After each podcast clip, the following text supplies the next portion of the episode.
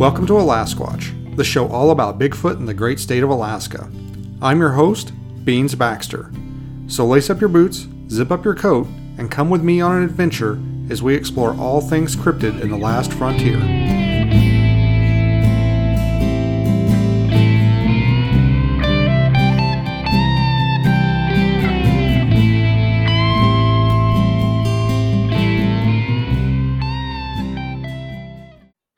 Hey, everybody. Thanks for tuning in. I am here with Alexander Petikov. And uh, how's it going, Alex?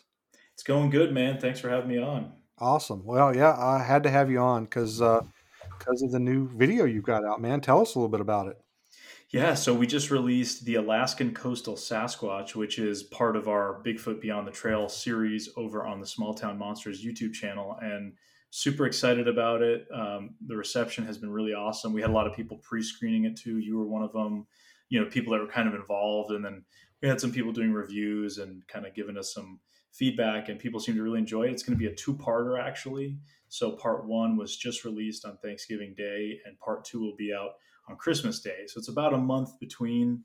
But we figured, you know, people are at home usually maybe they're stuffed after a meal and they start you know kind of tuning in. And we just felt it was a good time to close out the year that way as well with this series which was honestly our most epic adventure to date going to you know area a as you guys have called it before.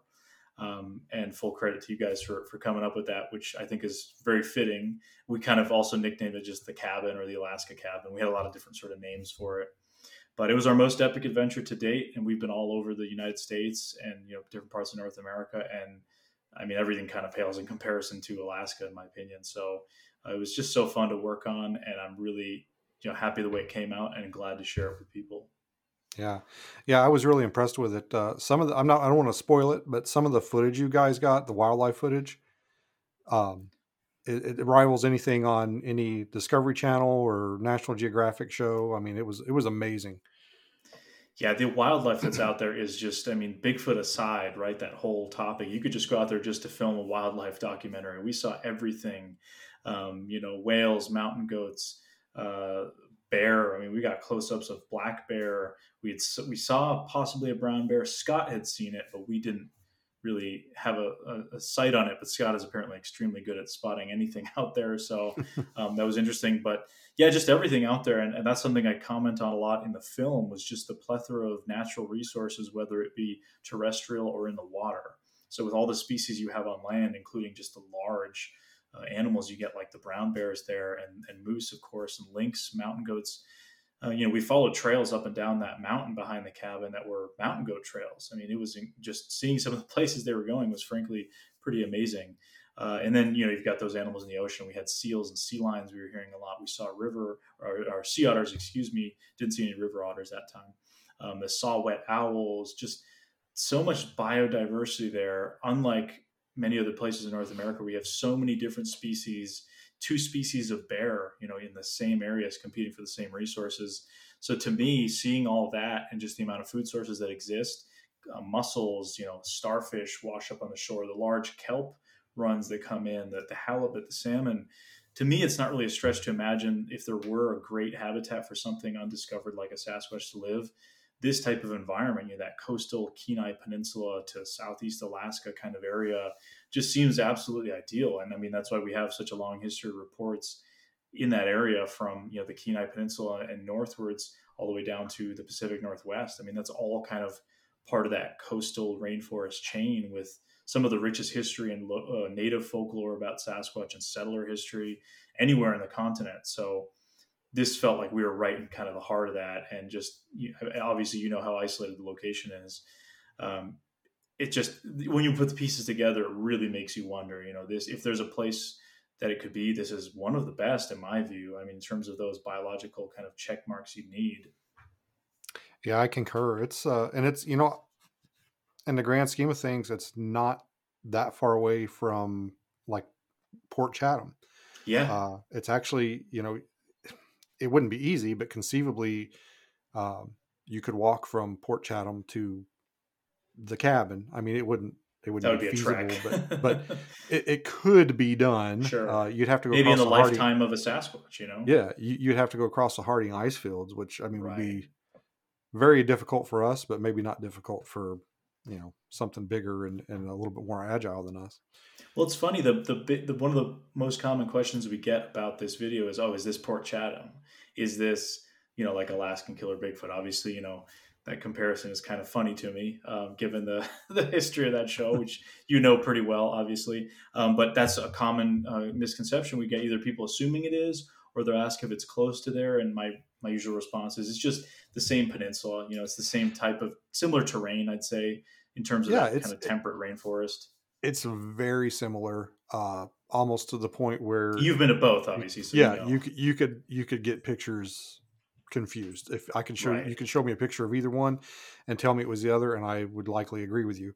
Absolutely. Um, you know, you've got that, you know, the the the big long rocky beach. Uh, you've got the the soft, you know, tundra like uh, you know uh, ground, and then you've got higher elevation, you know, going back up, and that's where a lot of the activity takes place, and that's um, similar to a lot of places you hear about, like the Area X place that uh, yeah. North America. You know, you've got a flat area where you know people camp, build cabins, recreate, whatever, and then you've got a a, a high uh, a hill elevation or something behind you know that goes back that usually has like more forest behind it and yeah. a lot of that act the reported activity comes from up high on the ridge or up you know behind uh, an area and it's uh, very similar to you know Area X, uh, Area A, and Port Chatham. Those and those even areas. even to say um, the uh, the the Olympic project's kind of so-called nest site. I've been out there too, and it's extremely rugged. And I mean, the Olympics just rise, but where those kind of nests were discovered were on this kind of ridge and a plateau that goes down a pretty steep embankment to a river that has salmon runs. So you have resources right there and a long history of the weird kind of activity in that area and how inaccessible it is. I think I would say that about behind Area A as well. You know, we we traverse that area. I would venture to say probably more than anyone has since Scott has owned the property. Um, whether it was you know myself, Eli, and Ron, or even Rob Roy coming with us on some of the treks, but we went we bushwhacked. It was a I call it a brutal bushwhack up the entire big mountain uh, in the back of the cabin. And it took us all day, and it kicked our butts. So we got to those higher elevations, and there was a ton of snow up there still. This was in you know early to mid May, so down at the lower elevations, snow was gone, but up higher, I mean, we were on the heels of a black bear, fresh, fresh black bear tracks right when we got to the top of this peak, and then we get to the top of the mountain, and there's this little cliff we all sit on, and we're flying the drone from there, and you look, and there's these other mountains that are just even taller than you are, and I'm thinking, oh, we're here at the top, and it just keeps on going. So that whole area just how rugged it is and how difficult it is to actually get around quickly. The point, which you know, you know where the cabin lies and how that point goes out, where there's been you know some activity kind of sounds from that area. We thought that was just a small little jaunt out to the point. You can kind of see the other bays. No, that took us hours to get out there, and because there's really no trails, and we followed some primitive kind of mountain goat trails and other wildlife trails, but with the moss and everything catching you up, it took us a long time to, to kind of circumnavigate that whole um, point that goes out towards the left of the cabin if you're facing that glacier. Yeah, uh, we so, we went out there. Um, not that I think it was was it in uh, September or something. I think we were out there and we found the same eagle's nest you guys did. yes, that's right. Yeah, that was it was funny. Eli started flying his drone, and all of a sudden I hear this eagle squawking, and I see it fly away and and I said, "Oh, well, you just scared the resident eagle." So we I mean, we figured out real quickly that that was the eagle's nest there. well, when we were there, there was uh, the eagles, and then there were some ravens, and they were like, I don't know if they were having a turf war or they were oh, wow. they weren't happy with each other. They were they were arguing over something. I don't know, but uh, it, it was kind of cool because we got there and we hear the you know we hear the ravens uh, calling, and then we hear the eagles screeching, and then they're flying above us, and they're like circling around, and they uh, we walked right in on them having uh, some kind of disagreement. It was it was, was kind of cool. That's pretty cool. Well, again, it just speaks, I think, to the amount of biodiversity. Then to add another element, the air, the species that are coming from, you know, flying down, the eagles and ravens and everything else that's in the area. It's just what an area. I mean, there's just yeah. there's really no place like it in the world that I've been to. Yeah, and uh, and you guys found uh, deer sign too. Did Scott tell you that there's not supposed to be deer out there? Out there? Yeah, that's what I had heard. That there was, you know, doing research. There's not supposed to be Sitka blacktail out there, but uh, Scott is claiming that he's found evidence. And we found the scat out there, and at first I was thinking, oh, I mean, it's too small to be a moose. I, I figured, you know, probably mountain goat, and we did find mountain goat sign, plenty of yeah. it. But having some of that uh, that blacktail sign was pretty interesting because you know they're not really supposed to be there. Yeah, well, he's got. I think he's got them on trail camera before too out there, but like right in front of his cabin which is awesome. I mean, just goes to show nature just finds a way, whether or not they're supposed to be in an area or not. Yeah, well, they don't, you know, they don't, the Fish and Game, you know, they don't put up bulletins telling the deer, you know, hey, you're not supposed to be yeah, Right. so it just, so I mean, imagine that in, in, an isolated spot like that. I mean, who knows where they would have come from? It means that they were traversing those bays and traversing those inlets and making their way to that spot. And I mean, why wouldn't something else? other critters do it so why wouldn't something sasquatch like be able to do that especially if you take it back to the story which always was imprinted on me that scott told me about the les stroud incident that happened somewhere in that region about knowing the boat captain who was contracted to uh, you know take les out and was the same guy who helped scott with his lumber I mean, I actually looked it up, and Scott had pictures of this captain. I don't remember the name of the boat, and then I went and rewatched the. Um, this was earlier when I first started talking to Scott. I went and rewatched the episode of Survivor Man where they're dropping him off, and I saw the same exact boat, same name, same style, and I'm like, okay, that is absolutely the same captain as the Les Stroud guy, and that was you know a while before, and that was like in the mid 2000s, I think, uh, well before Scott had really purchased the property or anything. Yeah, yeah, he. Uh, He's he's talked about maybe trying to track down the people that owned it before him and, and asking them maybe why they never really did anything with it. And if I remember correctly, he actually got it a really good deal on it. Like he got it probably cheaper than he should have been able to get it.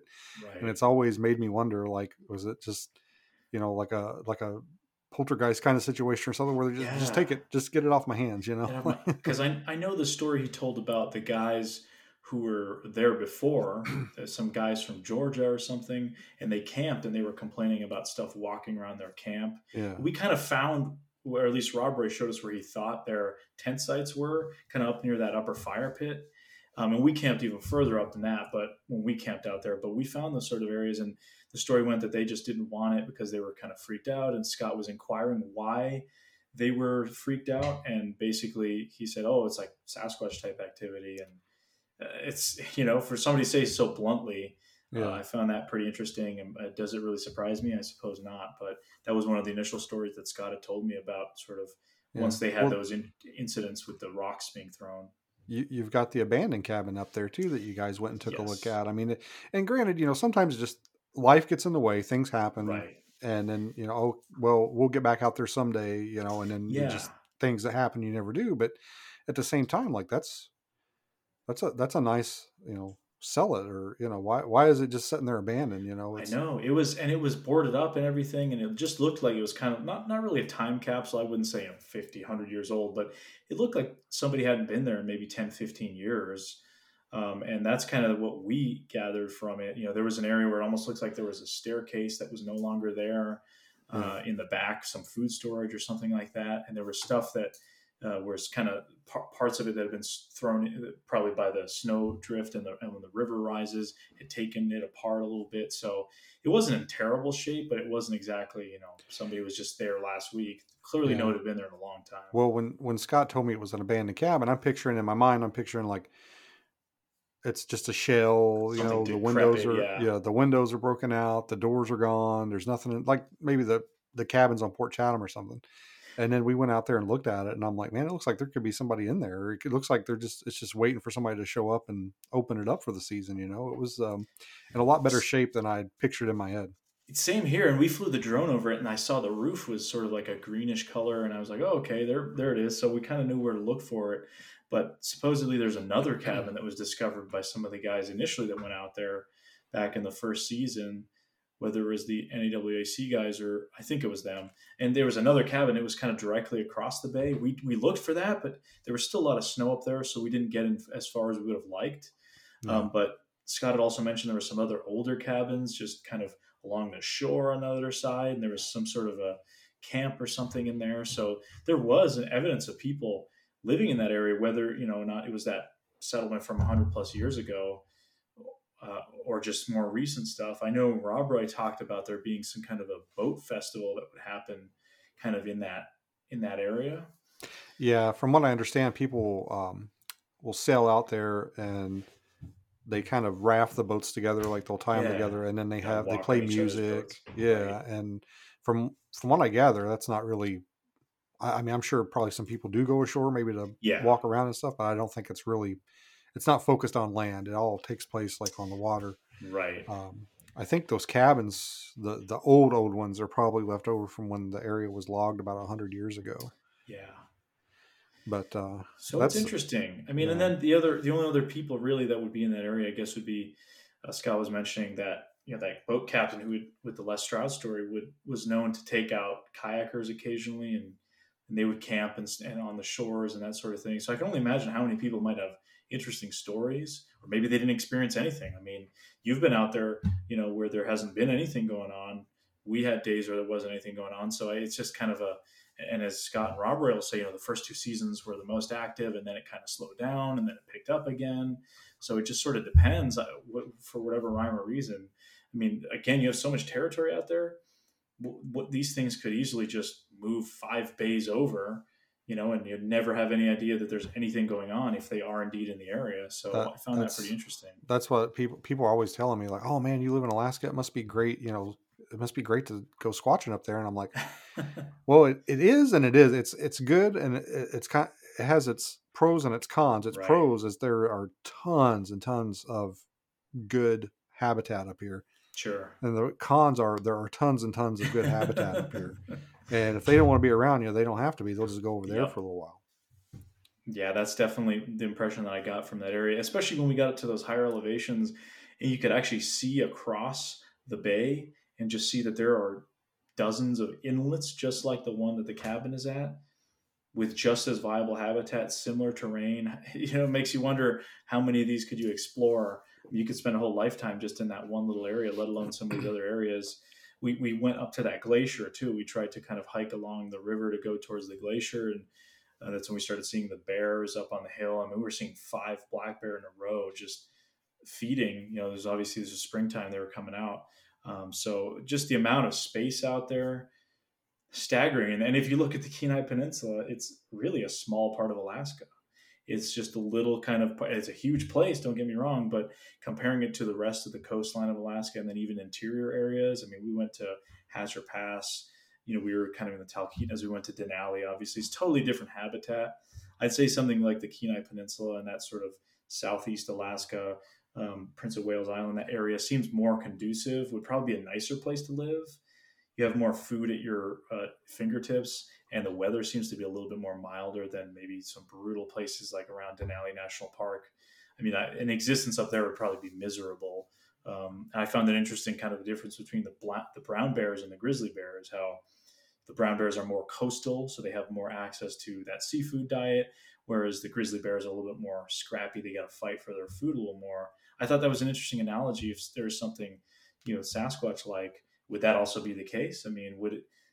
Imagine living in an area like near the cabin. You could just sit there and you have everything. I mean, you could possibly want in terms of resources, instead of having to traverse long distances and you know kill food or, or whatever you know however you're getting food so I, I found that kind of dichotomy pretty interesting Yeah, well, it's it, it's possible too. I mean, like you said, they might spend uh, a summer in in this bay, and then spend the summer in this bay, and then spend the summer, you know, and they could just leapfrog like that around for, right and that might explain why maybe it's not as active some years as others. Um, you know, who knows what kind of cycle they're on. Um, i wish we knew yeah, if it well, if it was predictable and repeatable, we wouldn't be sitting here talking about it. It sure be, be somebody else with. Yeah. some primatologist would be doing this on a you know some science podcast or something yeah, but that's okay. We have fun. I always like to say you know kind of we're the guys in at the at the you know we're having fun with the bigfooting now. If it does get proven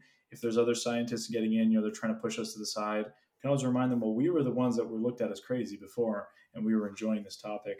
And you know hearing your first wood knock and your kind of first thing that happens whoop it's like super exciting and like you guys will get there too. Yeah. I was thinking about that earlier today because i was thinking about i was just telling you about my trip to washington and where I told you we didn't have much going on, and I think the last night we had like two knocks or something going on. Yep. And you know, five or six years ago, I would have been oh, I would have been you know knocks. We had knocks. There were two knocks, and they were hour apart, and they were over here, over here. and now I'm just like that's all we had was a couple of knocks. Yeah, knocks, nothing. Yeah, you got a rock thrower too. Okay, cool. You know that. Well, I was in Kentucky recently, and I was out in an area that has had some history of activity. You know, ten plus Class A sightings in the past few decades. Monster Quest film there. They got a rock thrown at them. It was an interesting area, and you know, I got some kind of weird footage on a thermal camera, very inconclusive. But the first night I was out there, I heard the, the, one of the weirdest things I've heard out there was it sounded like a guy doing barking noises up, up from this hill. It was just sort of like, Arr! Arr! that's I mean, and I was hearing coyotes all night long, and it was right when I kind of pulled in, and I was sitting there for a while with my window down. It was like 25 degrees. That kind of excited me because you know and I heard a wood knock the second night there, but you know that sort of just kind of clued me in on well maybe there's something going on here. Um, but the the dog barking was a little weird. It was it literally the first thing that came to mind was a person doing dog barking impressions from across. And I really, I'm, you know, I'm still going through the audio, make sure I got it, but it was just really weird uh, kind of sent like some goosebumps on my on my back. And that, as you mentioned, you get a knock or a rock throw or something at this point, just kind of you sort of expect it in some areas. So to get something weird like that, and I'm not saying that Sasquatch could just be coyotes make some really weird noises, but um, having heard so many coyotes and other dogs, especially in that area, the first thing my mind went to was human doing a dog impression, dog bark. It was very loud and very deep. It was just it was odd. So uh, maybe highly highly inconclusive, but kind of intriguing. Caught my attention. Yeah, I wish I had been a little bit more tuned in to the um, the hot spots in Kentucky when I grew up there. Um, you know, I I always joke around and say if I'd have known if I'd have had the internet back then and could have like looked up these these right. areas and these sightings locations, I would have been chasing monsters instead of girls when I was a teenager. But it uh, you know it just it just didn't work out that way i, I didn't really i don't think i grew up like an hour away from the hopkinsville goblin, goblin place thing, yeah. and uh, i don't even think i knew about it until i was i might not even heard about it until i moved away from there. Yeah it's i mean there's some good spots there. I was kind of surprised i haven't spent a whole lot of time in kentucky. I've you know been through west virginia and tennessee and obviously the, the appalachians and the smokies. Great i mean that's very similar to where i live in new hampshire where we have the white mountains which is you know part of the whole Appalachian chain. So anywhere you go along the Appalachians, either there's differences, but they're more similar than they are, you know, uh, different. So that was kind of cool. But Kentucky, sort of, you know, you, you don't expect it, but there was some great habitat. I mean, the area I was in was like a wildlife refuge, and just the amount of history. And, and the guy was with Jeff Waldridge, who's a researcher down there. He's in law enforcement as well. He you know, talked about just these sightings that he's taken. You know, he had one story of uh, like a juvenile Sasquatch being cornered by dogs in a power line cut, and it was hissing. And you know, the the owner of the dogs called the dogs off, and this thing went straight up a hill. This was all in this area, and apparently Monster Quest filmed there in like 2008, and they had a bioacoustics guy out there get a rock thrown at him. And when I looked at where that was uh, in the location, it's literally a hundred feet down from where I was standing on that riverbank alone at night, which was not you know the funnest experience it's never fun going out alone. But yeah, there's some great spots in Kentucky. Doesn't compare to Alaska in my opinion, but um, it's still there's some pretty cool spots out there. Yeah, yeah, Alaska is definitely. Um, I mean, there's it's it's endless almost. You know, the, the places you can go. Um, there's a there's a couple places I'll I'll talk to you about them uh, off air, but there's a couple places I really want to go check out. Like bad. Like I hear like a lot of stories coming out of there. Oh, I'm like, I got, but the thing is, and people are like, well, you're in Alaska, you can just go, but they don't understand. It's like, uh, you know, 10, 11 hour drive for me, yep. you know, to get to a lot of places. And uh, especially, you know, I'm on the kind of the southern tip of Alaska. So yep. to get anywhere, it's a, it's a long drive. If I want to go to Walmart, I, mean, I got to drive an hour and a half. oh, it's it's crazy. I mean, even when we were going, we drove. You know, after we were at the cabin, we were going up towards Denali National Park, we spent a few days with Rob Roy up in Hatcher Pass, you know, kind of north of Wasilla and Willow Creek area, stomping around there. Rob Roy's got some great stories. I mean, he's been working that area for a while. Took us out to old abandoned trappers cabin. This was all in our first video we did, the Alaska, which came out I think in last June or July. It's kind of our precursor, but um, yeah, that was more of just kind of exploration. But we drove the entire Denali Highway. Um, in like the in a span of a day. We got to Healy, Alaska at maybe five, six in the morning. Uh, we just were driving all day. It's incredible how how vast Alaska is. And then you look at the area you went and compare it to the whole of Alaska, it's nothing. And you were like, you did a small little blip compared to what there actually is, which is pretty mind blowing.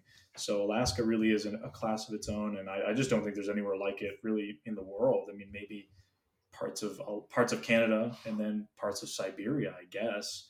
Um, but even that, I think Siberia has probably had more, you know, people living there in certain areas of it for longer than parts of North America. So, yeah, um, I think the the Kamchatka Peninsula is pretty pretty wild. Yeah, that, that I've looked at yeah. maps. It's very comparable, but I mean, you do get obviously those reports, the Almas and the Almasti and that kind of stuff. But yeah, Alaska is just in a class of its own, and um, and I could see why people love it so much, and and you know why yourself and others and like Scott have have chosen to live there. I don't know if I could do the daylight thing, but um, definitely has a very special place in my heart. Yeah, the daylight th- it only messed with me once. Um, you know, I got here in the summertime, and uh, that you know I was in the military and they told me like, oh, you got to be downstairs, you know, be downstairs for for formation at like six a.m. or something. And I'm like, oh, okay, no problem.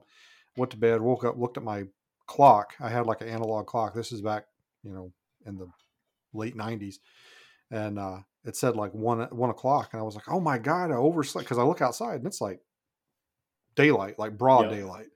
And I'm like, oh my god, I overslept. And I'm like, why didn't somebody come looking for me? Because usually, you know, yeah, and I start right. and I start getting up and I kind of start like I got I got to get ready. I got to get ready. And I look outside and I notice there's like there's no people walking around. Like, you know, because normally during the day military posts are pretty active, and I'm like, there's yeah. no cars driving around. There's no people driving around, and I'm like, is it one o'clock in the morning? And I found a my digital watch or whatever I had, and it said 1 a.m. And I was like, that is crazy. And yeah. It never really messed with me after that. I, I, it, you know, the day, the darkness thing. I mean, I worked graveyard shift for a long time when I started my law enforcement career. And, you know, I'd get home at dark and wake up and it would be dark and you just, you just didn't see the sun for, you know, a long time sometimes. Oh, I can imagine. It was so weird when we were in Alaska. We were there for almost two and a half weeks, almost three weeks total. And this was in May of this past year. And we, when we got there, it was like May 5th or 6th. And immediately you know the following day we went to we went out to the cabin and we spent pretty much eight days out there so we saw the full transformation of alaska from you know winter to basically summer you know there's not there's not a lot of uh, transition time but we also saw the daylight thing go the first few nights at the cabin we saw i think only the first night we saw really darkness with stars i mean it never got fully dark but we saw star cover and by the end of our time at the cabin you know seven days later it was already to the point where you know it never really got dark at night it was just sort of that dusk for a few hours and then it would come up. And then, you know, fast forward a week later, we're up in Healy, up by Denali National Park, and it's midnight and, you know, we're watching the sun just barely hovering over the mountains, just go back behind a little bit and then come back out a few hours later. It was so surreal seeing that. And then, you know, when we first got to Anchorage, it was super gray and snowy everywhere. And by the time we left, it had fully gone green and the weather was in the 60s and even the low 70s so it was so weird to see that kind of transition in that basically two and a half week period yeah. from you know winter to summer in Alaska, and, and, it was it was fascinating. But just seeing the, the, the variety of terrain we got to see, whether it be obviously around the cabin in Kenai Peninsula area to that interior Alaska was was pretty neat, and um, I'm you know excited to get back there at some point. A lot of people don't realize that we have all the seasons. Maybe they're a little shorter, but we have them all. You know, I, I I've talked to people all, the, especially I'll go back home to Kentucky and you know, people. Let me ask you something. Is it cold up there all the time? And, Is it winter forever? Yeah. Uh, no, it, you know, it's it's it's uh, and you know, honestly, down here on the Kenai Peninsula, I'll look at the weather, and a lot of times it'll be colder in Kentucky than it is here. Yeah. Um, you said it was 25 and it got Kentucky. so cold at night. I mean, it was yeah. like in the low it, 20s at night. Yeah. It's, it, it, you know, last couple of days, it's been 32, 33 at night. So it's technically it's warmer here in Alaska than it has been in Kentucky. So people people just don't uh, they don't they don't understand. right, right. so uh, what are what are your uh, future plans for Alaska? So we've got a lot coming up. Um, obviously, having just put out part one of the Alaskan Coastal Sasquatch. Like I mentioned at the beginning of the podcast, part two is going to be coming out on Christmas. And you got to understand, I, I, you know, I was initially, I was going to be one film. Um, and then we filmed a terabyte of footage out at the cabin. I mean, we were there eight days. I mean, the eighth day we left, but you know, seven full days essentially. And Scott had said that was the longest period anyone had ever been at the cabin in one continuous sort of stay. You know, though you guys have gone out there for days before, and Scott will go out for a weekend trip or you know four or five days, but never for that long. So uh, we had so much footage, and I kind of thought, well, you know, I'm doing this in a sort of format where first I have to in- introduce the place and then I have to go into I, I, wanted to kind of split it up by days because that just made the most sense because of the first few days our approach was just take it easy. And yeah. you know Scott was kind of suggesting that as well just do do normal stuff because when we were doing normal stuff is when we had a lot of these things happen. So that was our approach and then we started getting more aggressive I want to say. And when we really had some of that stuff happen that was sort of the cliffhanger and I'll, I'll just say that at the end of part one was after we had essentially circumnavigated that whole point and up on the mountain. It was that that was when we had some kind of unusual activity that evening.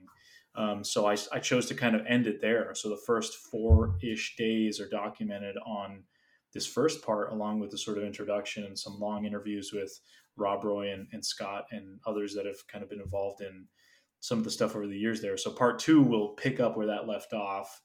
And then, you know, we have some obviously interesting kind of evidence sort of collection and that sort of thing. Obviously, you're you're you're involved in that as well, so people should be looking forward to that too. Um, and just some of the other things, I've been reaching out to folks to try and get some answers about some of the audio and some of the other things. But that's that's it for kind of the Alaskan coastal Sasquatch. But we are definitely going back to the cabin um, this coming summer, and uh, you know I'm excited to announce. I think this is the first time I've publicly said it, but we are going to be speaking at the Boreal Bigfoot Expo in Fairbanks, Alaska, and that is, I think, the second weekend in June.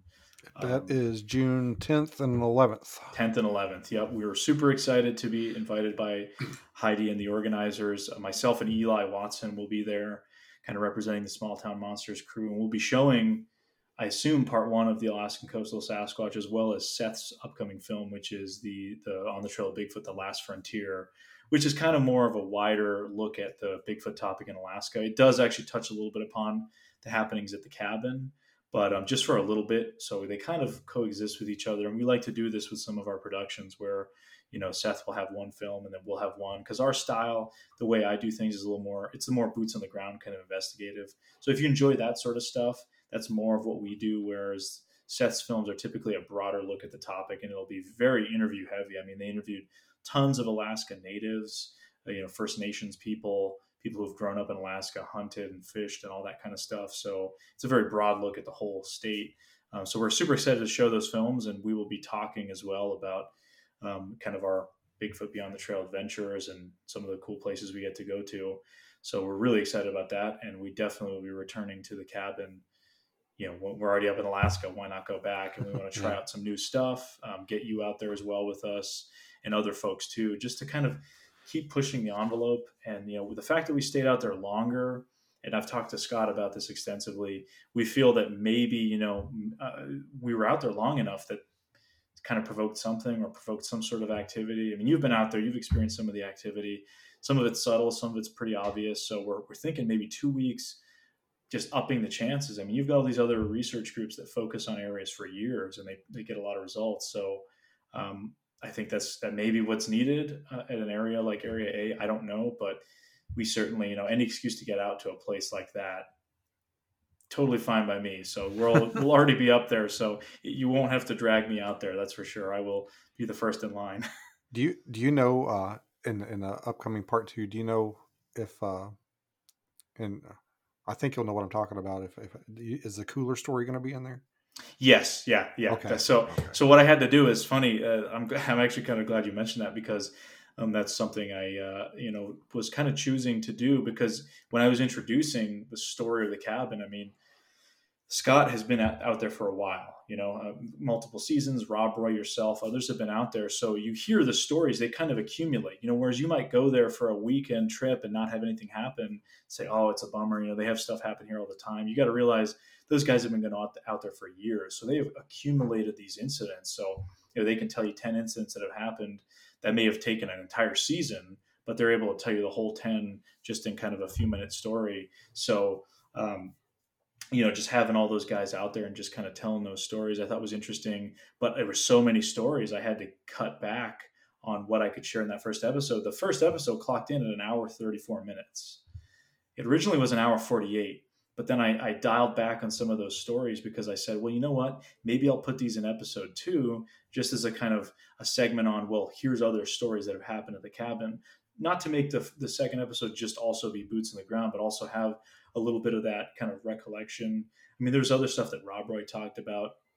The cooler story is one of the most startling ones. Um, yeah, the baby crying one was probably one of my personal favorites. The, the weird, I kind of drew the Kushtaka connection there and thinking, well, you know, that's probably a Sasquatch being seen swimming and maybe that has something to do with it. I don't know. People really were kind of a lot of speculation about that because it's just so odd.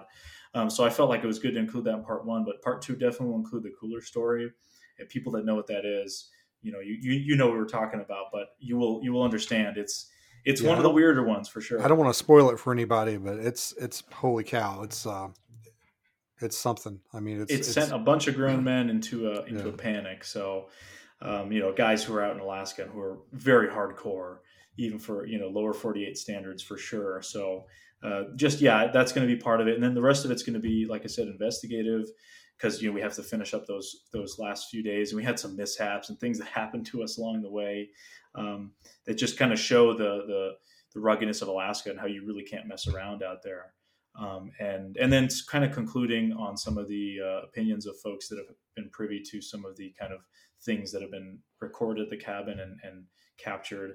So um, you know, we just hope to kind of shed light on it, and I think it's it's an interesting story either way, but as I mentioned, we're leaving it open ended, so we will return there. Just because I think the site is even if, even if you're not doing a film, I think it's just like you guys, you and Rob Roy in particular, have been doing a lot of research out there, you know, for for a number of years now. So I think it's yeah. important to kind of keep that going because this location, for whatever reason, it just seems to produce very interesting things. Yeah, well, I've I've, I've mentioned the Scott a couple of times. You know how when you kind of come out of the the bedrooms in the cabin there and you've got that view and where you yeah. can kind of look off to your right and look down the beach and i've told scott i was like what's going to happen is you're going to be out here one of these days just totally not thinking about anything at all bigfoot related and you're going to look out that window and there's going to be one standing on the beach down there well it's like the guy in the outhouse i doubt he was uh thinking about you know having something happen when he said he was feeling watched and then tripped and had this thing with eyes red eyes and you know, this kind of stuff happens you least expect it. You know, in in, the, in that first episode, and people can hear it at the end. Some of the noises we heard, literally, we're sitting around the campfire, and Rob Roy is just telling jokes as Rob Roy does, because that's just what that's just what Rob Roy is like. One of the funniest people I've ever met in my life, I should add. Um, but we're just kind of shooting the crap, and all of a sudden these noises start. I'm like, oh, whoa, whoa, and then we start hearing the sequence of events, and you know, all of it. It's so funny because people say, "Oh, you know, you Bigfooters, you'd think you'd be more prepared," but you get caught with your pants down in these instances. I mean, we're all sitting there with thermals and cameras and recorders. No one's got a camera on. We have an audio recorder on, thankfully.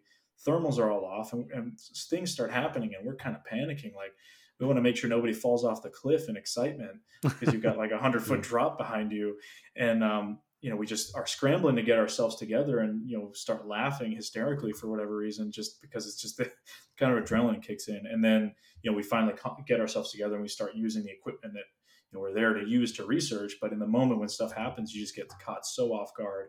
And i feel like that happens so many times. Um, not just the cabin just with this topic in general which i think is pretty funny but you really can't be prepared you just sort of have to have it happen and, and hope your reaction is good in the moment Yeah. Well, it's the curse of Bigfoot. I mean, it's happened to all of us at one point or yeah. another. I, oh yeah. I, I I like to you know if I had hit record, you know, thirty seconds sooner in Port Chatham, I would have probably had the best thermal footage you've ever seen in your life. And you know, it just it just it, it, it happens. And I used to be pretty critical when I hear stuff like that, like oh, it ran out in front of us and I had a camera, but I didn't take a picture. And I'm like, yeah, yeah right. And now I'm like, no, I totally get it. I understand. Uh, yeah, even I mean Rob Roy, and he shared that, and, and I include that in part of the interview in the first uh, episode with his first enca- first kind of experience the cabin with hearing those knocks, and the second one really is the one that set the fear in on him, and he realized you know, he runs up to the cabin. Him and Scott are kind of freaking out over it, and they're both you know holding either a camera or a thermal. no one even thought of using it, and I've I've heard so many eyewitness stories, you know, of oh we had a we had a camera on us, but we were already halfway back down the mountain. We realized we had it after we saw this thing, or you know, um, I mean, I've tried to take video of animals that have run out in front of my car wolves and stuff like that. And by the time you're ready to go, it's just too late, especially if you're caught off guard. You just first you got to process what you're seeing, and then it's oh okay, let me try to get a video. Yeah. And, um, with something like this, I don't think you truly can be prepared with a, something like this as much as you think you might be able to, unless you've seen one of these things. I don't know, but it's it's yeah. not easy. I don't. I don't think. I, that... I, was driving through Canada. This was a few years ago, and uh, saw something black. It wasn't a Sasquatch, but I saw. I knew it was an animal. Like there's something over there on the side of the road, and uh, slowed down. This beautiful black wolf is standing in the tree line, just looking at me, and I'm I pull up right across from him. I mean, we're probably you know 30, 40 yards away from each other, and uh, I roll my I roll my window down, my passenger side window. I'm looking at him. I mean, we sat we stood we stared at each other for 15 20 seconds you know just i guess he's probably trying to figure out what i'm about and right. i'm like oh look at the beautiful wolf and finally i'm like i should probably try and get a picture and as soon i reached down in the center console pulled my phone up as soon as i pulled my phone up he turned and, yeah, and, was gone and i got i got a picture of his back end of his ass as he was running away yep. but um, yeah i mean it, it it happens it's just the way it goes I've had you know gigantic moose up here in New Hampshire run out in front of the car, you know, with absolutely insane antlers, and you know we're oh whoa whoa look at him! Everyone's scrambling to get their phones and cameras. By the time we're ready, he's already in the tree line. No one can even see him anymore. And this is you know a thousand pound animal right in front of you with something that's five six feet wide crashing through the trees and yeah. no glimpse of it. So it's incredible. So imagine something that's trying to stay stealthy or you know, like a lot of the sightings you hear where it's just that fleeting glimpse where somebody was just so confused that they, you know, especially if they're not aware of the topic, they're seeing a monster, they're seeing something that's not supposed to exist, or they're it's traumatic. The last thing they're thinking of is to film it. I mean, just even recently when I was in Kentucky, as I mentioned, I was out alone at night. And you know, if I had heard, I heard a wood knock, but if I had heard anything growling or coming at me, I think I would have been hightailing it back to my car well before I would have thought about let's stay here and film this. And then people will roast you about it later online. Say, well, you know, you should go go try it yourself then, because I'll tell you in the moment it is definitely not not fun because you don't know what you're dealing with if you, especially if you can't see it. Yeah, well, you know, I, I was dealing uh, with a bear or something. You don't know. I was on a podcast, uh, and we were just like this. The video, you know, we were doing a video and we were talking. I think it was um um it was the Sasquatch experience with Sean Forker and those guys. Oh, nice, yeah, yeah, love those guys. They're great. And uh, we're, you know, I'm, I'm on their podcast and I'm sitting there talking to them just like I am you. And a moose runs through my backyard. And I'm like, oh, look, guys. And I tried, I mean, uh, my camera's running just like it is now. Right. And I tried to pick my laptop up and turn it toward the window and, and missed it, you know, and my camera was on, sure. you know. if that was a Bigfoot, you know, it might as well have been a Bigfoot, right? Yeah. You wouldn't have been able to show him either way. So, yeah, it's it's just funny, you know, kind of how people think, overthink what their reaction are, and, and you can prepare for something, but until it happens, I don't think you can truly, you know, know what you're going to react, especially when it's something like Sasquatch. I mean, you can train for other things, right? Um, you know, certain types of incidents that might take place day to day life, but something like a Sasquatch, I don't yeah. know how do you really prepare for something like that. Well, you can just do. I mean, just be as prepared as you can. I I'm a big yeah. proponent of muscle memory. Definitely. Um, keep your keep your camera and your gun in the same place every time know your equipment yeah. that way when you reach for it it's going to be there yep and you know because you get the where's my where, you know where's my phone where's my yeah, camera right. and, oh and, no yeah you know i put it in the other pocket it's supposed to be in this pocket but if yeah, you got to be consistent same, same loadout same you know yeah. type of uh, I mean, I, am always wearing the same pants in the field if it's warm enough uh, well you know if it's not if it's like super cold then I'll, I'll layer up but you know, kind of cargo pants. I, I always know where my phone's going to be. I always know where I got my audio recorder or whatever hanging.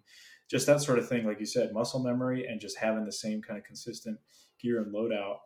So you can hopefully, well, okay, I got the thermal ready to go, or, or know the ins and outs of your thermal. I mean, when I first started using the Helion, actually was at the cabin. You know, Scott uh, let us use his, and I, I didn't know anything about it. And you know, I was out there. We had the the monocular and the binocular, and, and Ron Reed, guy who was out there with us, our buddy, great researcher, he had a, one of the smaller pulsars. So he's like, "Oh, I see something." And Rob Roy would come up with the helion and I would come up with the binoculars. I'm like, I do not know how to work these because I'm I've I've had experience using FLIR Scouts and like AGM stuff, um, and and the, the other thermals. So now you know six plus months later, I know how to use the pulsars to a T, which is really nice. So learning the ins and outs of your equipment, because I've made plenty of mistakes. Definitely learn your learn from your mistakes and learn your equipment, so that if you do get in a situation where you might be able to get something, you can at least walk out with something more than a vivid story. Hopefully, even though times you know that's also wishful thinking, but of the story. If it's more vivid than the evidence, that's yeah. that seems to be the case a lot of times. But well, I've I've been out in the field with somebody that brought a shiny new piece of equipment out, and they're like,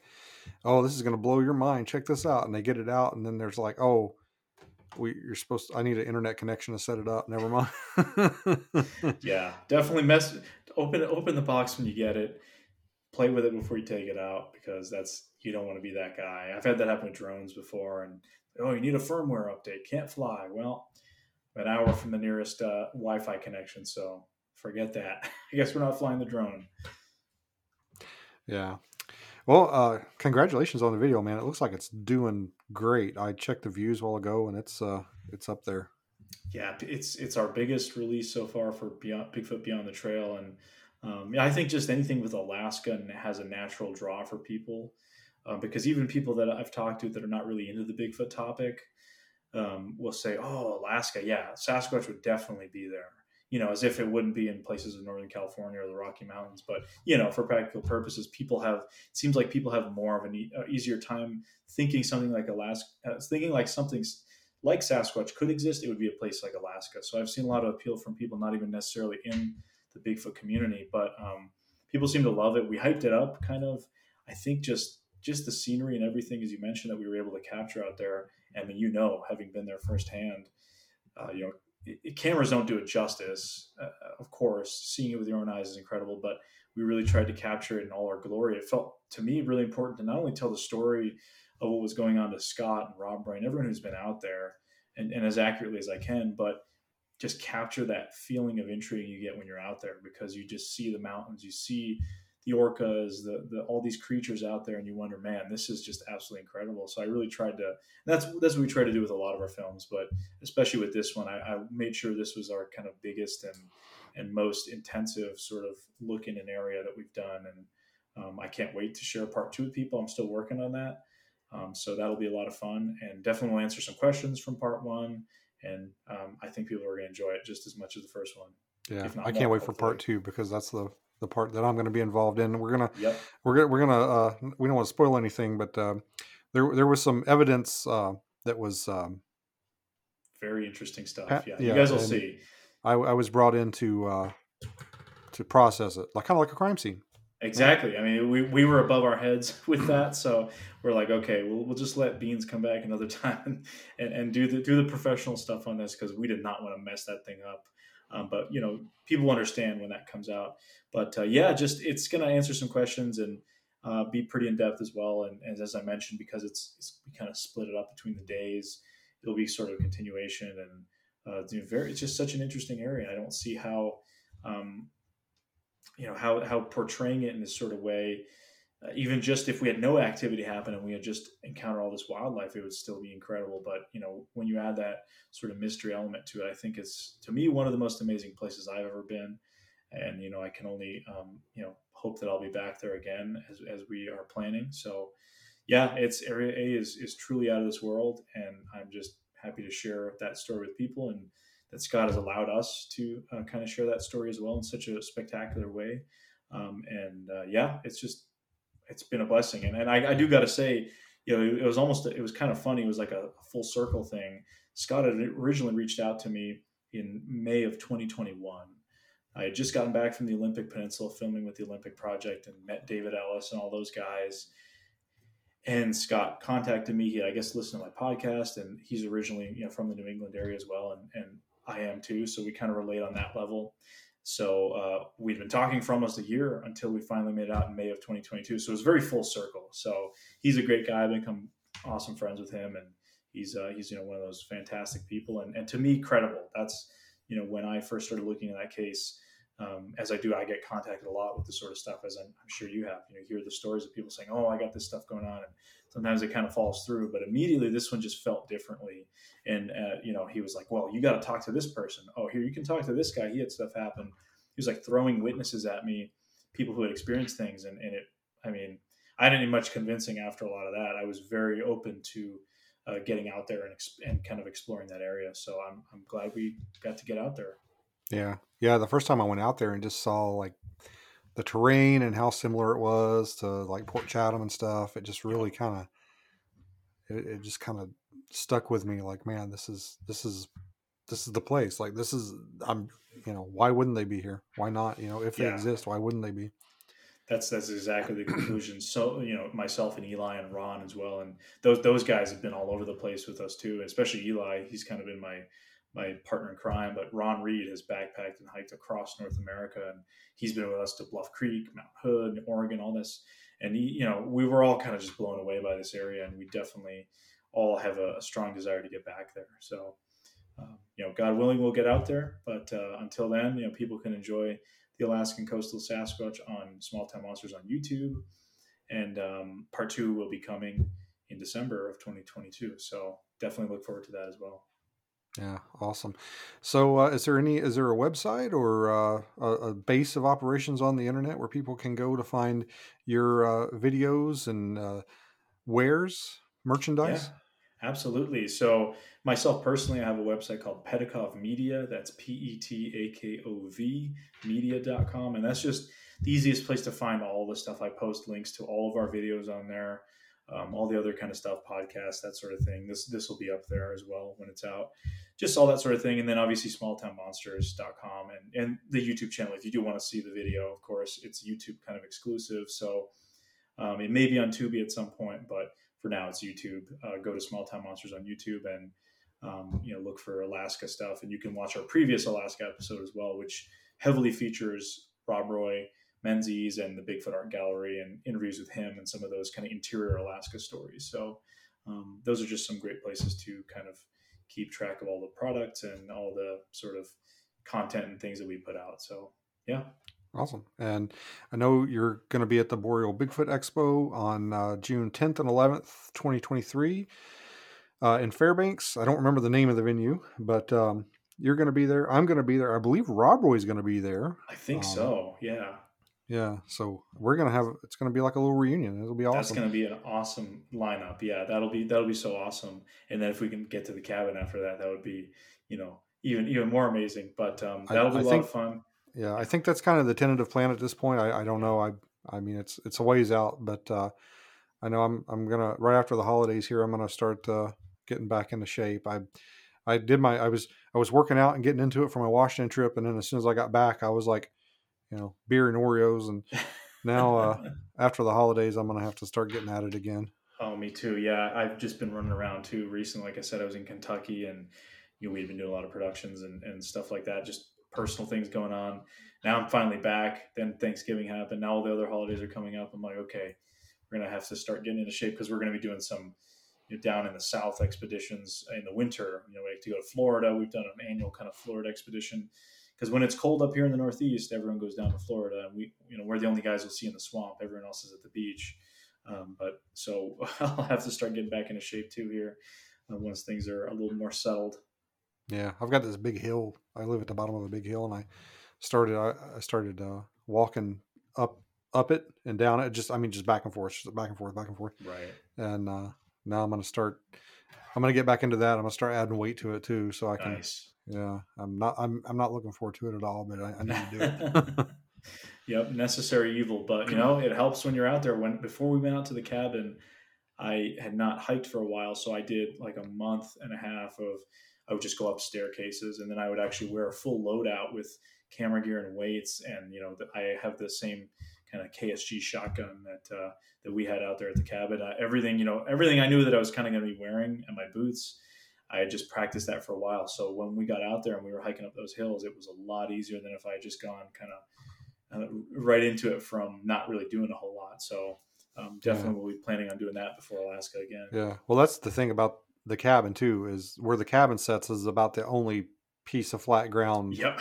there. Everything else is is uphill. you want to get anywhere, yeah, you're going to be hiking Yeah, through both moss, which is not easy. So yeah, Yeah, both So ways, definitely literally. good to practice. But but yeah, Yeah. All right, man. Well, thanks for for coming on here and talking about the Alaskan coastal Sasquatch. Uh, please go to YouTube and check it out. I think you're really going to enjoy it, and especially keep an eye out for part two coming out in December, which uh, Beans will be a part of. And uh, I think you guys are really gonna. It's it's pretty impressive uh, what what what they found out there and what uh, I got to be a part of. So I think you guys are really to enjoy it. But uh, Alex, thank you so much for coming on, man. Uh, really appreciate it. And uh, everybody, please go petakovmedia.com, go to YouTube, check out uh, Alaskan Coastal Sasquatch. Uh, he's doing great things out there in the field. Please support him. thank you, man. Appreciate you having me on. Awesome.